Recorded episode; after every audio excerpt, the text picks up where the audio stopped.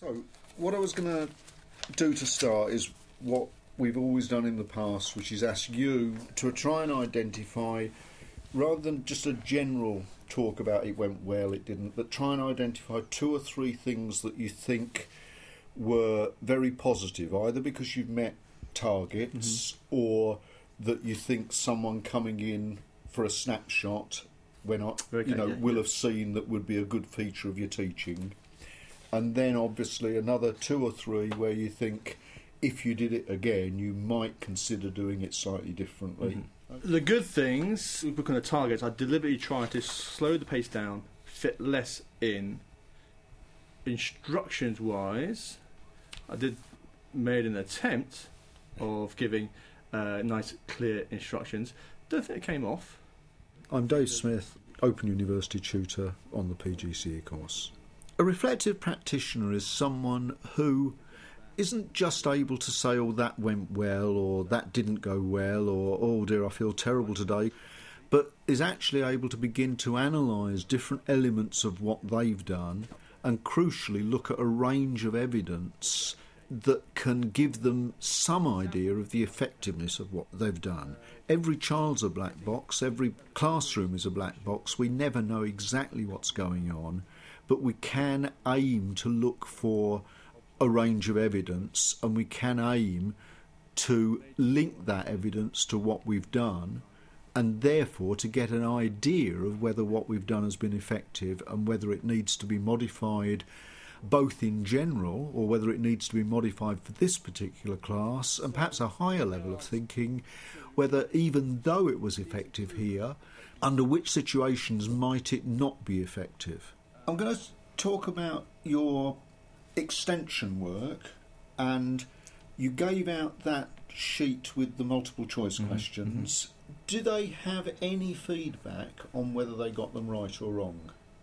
No, didn't get the feedback. right. But Mhm. what what about if you'd have collected those sheets in what could you have done yeah, okay, that's a good idea. I could, I could have uh, marked it. There's also credit systems that, uh, could, Yeah. could use. I could also uh, printed off a an answer, answer sheet and say, look, how do you do? Let, let, let me know how you're getting getting on. things like that. So Absolutely. yes, yeah, yeah. yeah, So what I'm saying is, I thought the work was appropriate, but I felt, in a sense, Not they were doing well they were doing extra work, yeah, yeah.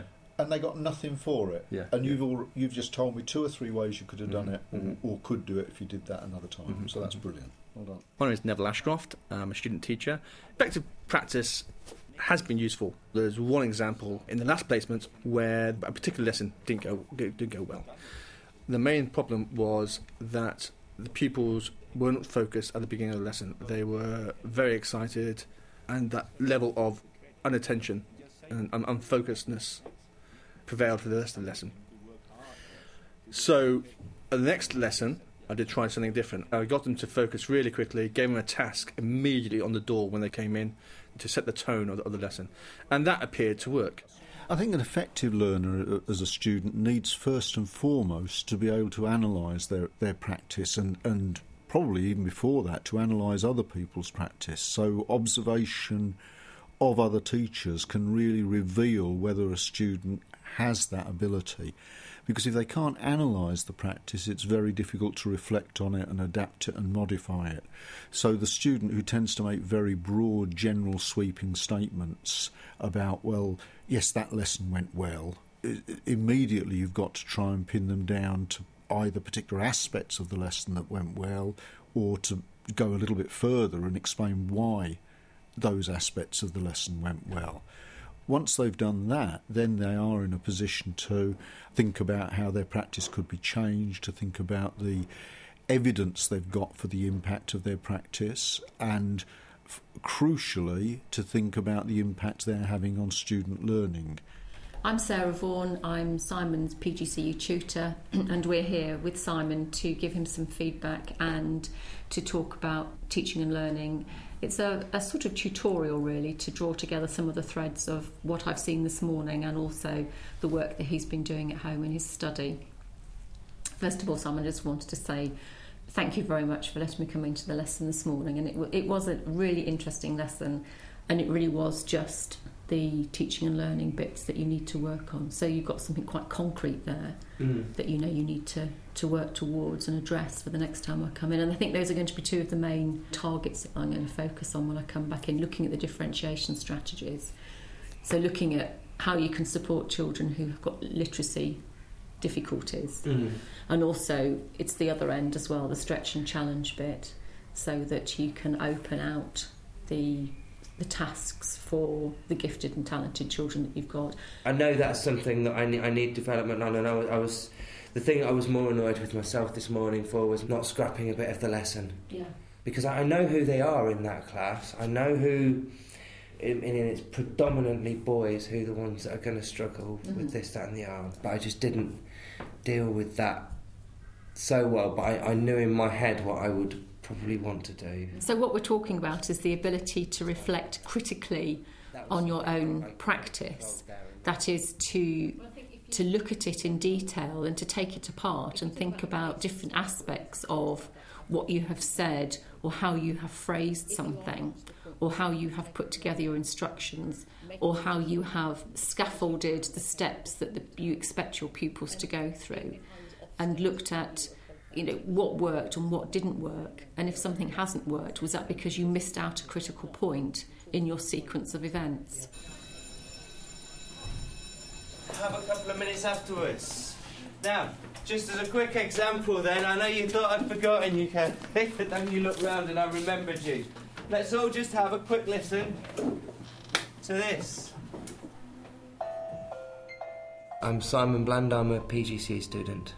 The first um, placement school, I realised that I was maybe delivering a, a sort of a, an, an alright level of teaching to a tiny majority of the students because X number of them will quite happily while away a lesson doing nothing. X amount of them don't want to talk to you and want to completely disrupt. It's so easy to go with just either those that disrupt, concentrate on them, concentrate on them, concentrate on them, and then find that all your best students did nothing as well because they got sick of it, or those that just want to stare out the window did nothing. It was a realization of how little I'd achieved in a lesson, even if I may have made progress with one or two students. And of course, it was down to me. It, it was the students were behaving like students do, but you have to be in control.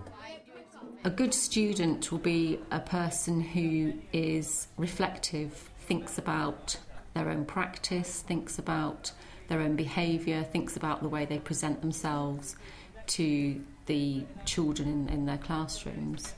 Somebody who will be able to recognise when they need to ask for support and help, um, and somebody who will act upon any support and information that's given to them they need to be somebody who's open to um, positive criticism, to coaching and mentoring.